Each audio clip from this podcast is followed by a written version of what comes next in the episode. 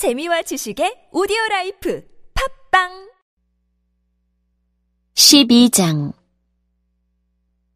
유월절 6일 전에 예수님께서는 나사로가 살고 있는 베다니로 가셨습니다. 나사로는 예수님께서 죽은 자 가운데서 살리셨던 그 사람입니다.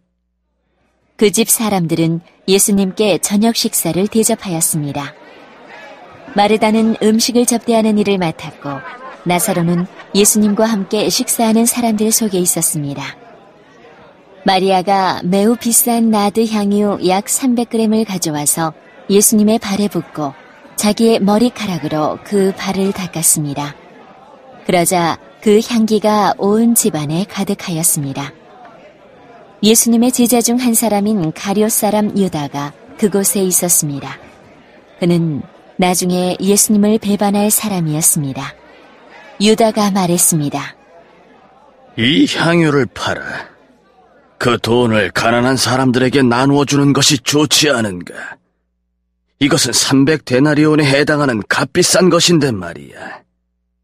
그러나 유다가 정말로 가난한 사람들을 생각해서 이 말을 한 것은 아니었습니다. 그는 도둑이었기 때문에 이런 말을 한 것입니다. 그는 돈 주머니를 관리하는 사람이었는데 종종 돈 주머니에서 돈을 제 마음대로 꺼내 쓰곤 하였습니다. 예수님께서 말씀하셨습니다. 이 여자가 하는 대로 내버려 두어라. 마리아는 내 장례를 치를 날을 위해 이 향유를 준비해 둔 것이다. 가난한 사람들은 너희와 항상 함께 있겠지만 나는 너희와 항상 함께 있지는 않을 것이다. 유대인들이 예수님께서 베다니에 계시다는 소식을 들었습니다. 그래서 그들은 예수님만이 아니라 예수님께서 죽은 자 가운데서 살리신 나사로도 보려고 크게 무리를 지어 그곳으로 왔습니다. 그러자 대제사장들은 나사로까지 죽이려고 모의하였습니다. 이렇게 그들이 나사로를 죽이려고 하는 것은 나사로 때문에 많은 유대인이 예수님께 가서 그분을 믿었기 때문입니다. 다음 날 6월절을 지키러 온 많은 무리들은 예수님께서 예루살렘으로 오신다는 소식을 들었습니다. 그들은 손에 종려나무 가지를 들고 예수님을 맞으러 나갔습니다. 그리고 외쳤습니다. 호산나! 주님의 이름으로 오시는 자에게 복이 있을 것이다! 이스라엘의 왕에게 복이 있을 것이다! 예수님께서는 어린 나귀를 발견하시고는 성경에 기록된 대로 그 위에 타셨습니다. 시온에 따라 두려워하지 마라. 보아라, 너의 왕이 오신다. 그분은 어린 나귀를 타셨다. 예수님의 제자들은 처음에 이 말씀을 깨닫지 못했습니다. 그러나 예수님께서 영광을 받으신 뒤에야 비로소 이 말씀이 예수님에 관해 기록된 것이라는 사실과 사람들이 예수님께 이렇게 하였다는 것을 알게 되었습니다.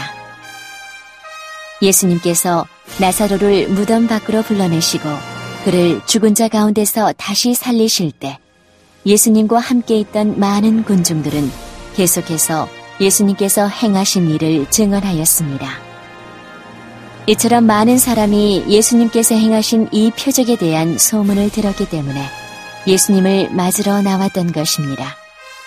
그래서 바리새인들은 자기들끼리 이렇게 말했습니다. 보시다시피 우리 계획은 하나도 성공을 거두지 못했습니다. 온 세상이 저 사람을 따르고 있지 않습니까? 6월절에 예배드리기 위해 예루살렘에 온 사람들 중에 그리스 사람들이 덜어 있었습니다. 이 사람들이 갈릴리 베세다 출신인 빌립에게 와서 요청했습니다. 선생님, 우리가 예수님을 뵙고 싶습니다. 빌립이 안드레에게 가서 말하였고, 안드레와 빌립은 다시 예수님께 그 말을 전했습니다. 예수님께서 그들에게 인자가 영광을 받을 때가 왔다. 내가 너희에게 진리를 말한다. 미랄이 땅에 떨어져 죽지 않으면 한 알 그대로 있지만 죽으면 많은 열매를 맺는 법이다. 자기 목숨을 사랑하는 사람은 목숨을 잃을 것이지만 이 세상에서 자기 목숨을 미워하는 사람은 영원히 목숨을 보존할 것이다. 누구든지 나를 섬기려면 나를 따르라.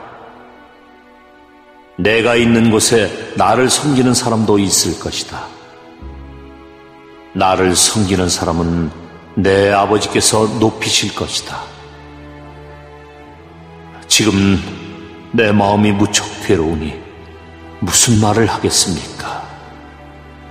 아버지, 이 때를 벗어나게 해주십시오. 아닙니다. 나는 이 일 때문에 이때에 온 것입니다. 아버지, 아버지의 이름을 영화롭게 하소서. 그때 하늘로부터 내가 이미 영화롭게 하였고 또다시 영화롭게 할 것이다. 라는 소리가 들렸습니다. 곁에 서서 이 소리를 들은 많은 사람이 천둥 소리가 들렸다고 말했습니다. 그러나 그 사람들 중에는 천사가 그에게 말하였다. 라고 하는 사람들도 있었습니다. 예수님께서는 이렇게 대답하셨습니다. 이 소리는 나를 위해서가 아니라 너희를 위해서 들린 것이다. 이제 이 세상을 심판할 때가 되었다. 이제 이 세상의 통치자가 쫓겨날 것이다. 내가 땅에서 들려 올라가게 되면 나는 모든 사람을 내게로 이끌 것이다. 예수님께서 이런 말씀을 하신 것은 자신이 어떤 식으로 죽을 것인가를 보이려는 것이었습니다. 군중은 이 말을 듣자 이렇게 말했습니다. 우리는 율법에서 그리스도가 영원히 계실 것이라고 들었습니다. 그런데 당신은 어떻게 해서 인자가 들려야 한다고 말씀하십니까? 당신이 말씀하시는 인자란 도대체 누구입니까? 그러자 예수님께서 대답하셨습니다. 빛이 잠시만 더 너희와 함께 있을 것이다. 빛이 있을 때에 다니면 너희는 어둠에 사로잡히지 않을 것이다. 어둠 속에서 다니는 사람은 자기가 어디로 가는지 모른다. 빛이 너희에게 있을 동안 빛을 믿어라. 그러면 너희는 빛의 아들이 될 것이다. 예수님께서는 이 말씀을 하시고 그들을 떠나 숨으셨습니다. 예수님께서 이 모든 표적을 사람들 앞에서 행하셨지만 그들은 여전히 예수님을 믿으려 하지 않았습니다. 이것은 이사야 예언자의 말씀이 이루어진 것입니다. 주님이시여, 우리가 전한 것을 누가 믿었습니까? 주님의 능력이 누구에게 나타났습니까? 이런 이유 때문에 사람들은 믿을 수가 없었습니다. 다시 이사야 예언자는 말하였습니다. 주님께서 그들의 눈을 멀게 하시고 그들의 마음을 완고하게 하셨으니 그들이 눈으로 보고 마음으로 깨닫고 돌아와 고침을 받지 못하게 하려는 것이다. 이사야가 이런 말을 한 것은 그가 예수님의 영광을 보고 예수님에 관하여 말했기 때문입니다. 그러나 동시에 지도자들 중에서도 예수님을 믿는 사람이 많이 생겼습니다. 하지만 그들은 바리새인들 때문에 예수님을 믿는다고 고백하지는 못했습니다. 그들은 회당에서 쫓겨날까 두려워했습니다. 그들은 사람에게 칭찬받는 것을 하나님께 칭찬받는 것보다 더 좋아했습니다. 그때 예수님께서 큰 소리로 말씀하셨습니다. 나를 믿는 사람은 나를 믿는 것이 아니라 나를 보내신 분을 믿는 것이다. 나를 보는 사람은 나를 보내신 분을 보는 것이다. 나는 세상의 빛으로 왔다. 나를 믿는 사람은 누구든지 어둠 속에 머물지 않을 것이다. 내 말을 듣고 지키지 않는 사람이 있다 해도 내가 그 사람을 심판하지 않는다. 그것은 나는 세상을 심판하기 위해서가 아니라 구원하기 위해 왔기 때문이다. 나를 저버리고 내 말을 받아들이지 않는 사람을 심판하실 분이 계시다. 내가 한 이 말이 마지막 날에 그를 심판할 것이다. 내가 한 말은 내 스스로 한 말이 아니다. 나를 보내신 아버지께서 무슨 말을 해야 할지 또 어떻게 말해야 할지를 내게 명령하셨다. 그리고 나는 그분이 하신 명령이 영생이라는 사실을 안다.